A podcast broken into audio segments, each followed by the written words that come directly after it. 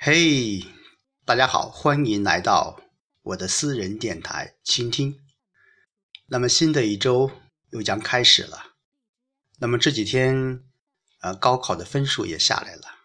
那每年这个时候，呃，可以说是几家欢喜几家忧。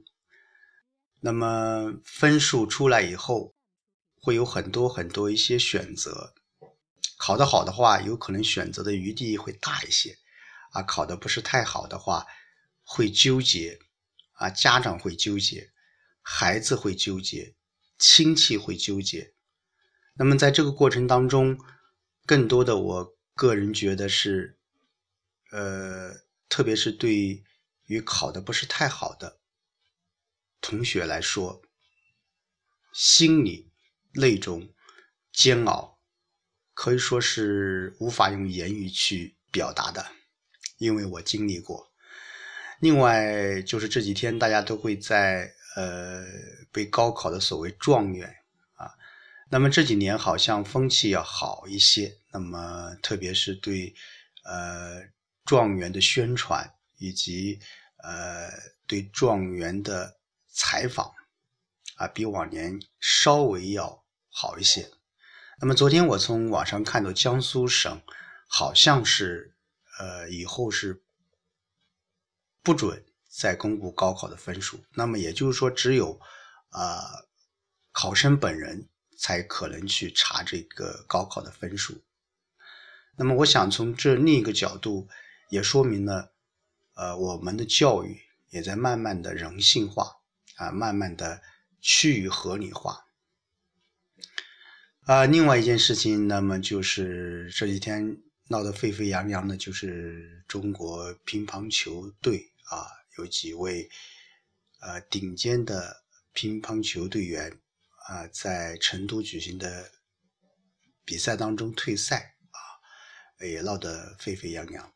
呃，我想说的是，呃，对于这件事公开啊，公开所有的内容，应该说是解决此次事件的。最重要的原因，当然，陆续的，呃，无论是删帖还是其他方面的一些原因，我想，只要公开所有的东西，一切的谣言不攻自破。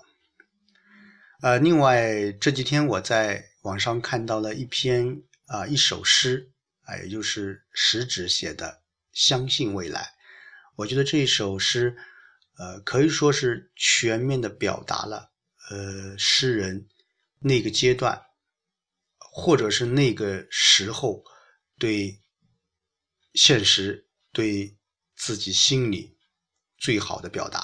那今天我也想把这首诗朗诵给大家，和大家一起来分享这首《相信未来》。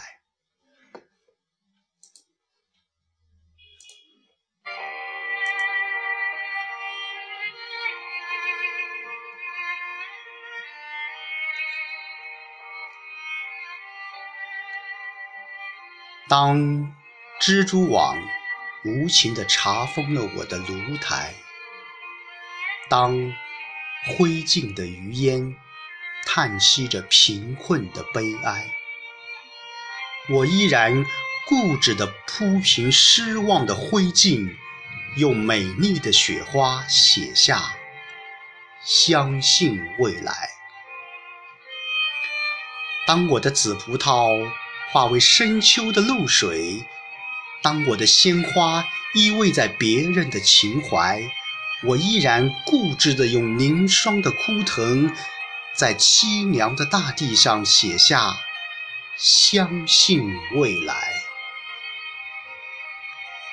我要用手指那涌向天边的排浪，我要用手掌那托住太阳的大海。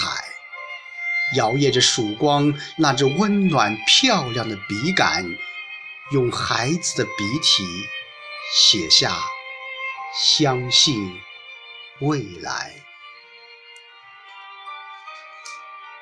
我之所以坚定地相信未来，是我相信未来人们的眼睛，它有拨开历史风尘的睫毛，它有看透岁月篇章的瞳孔。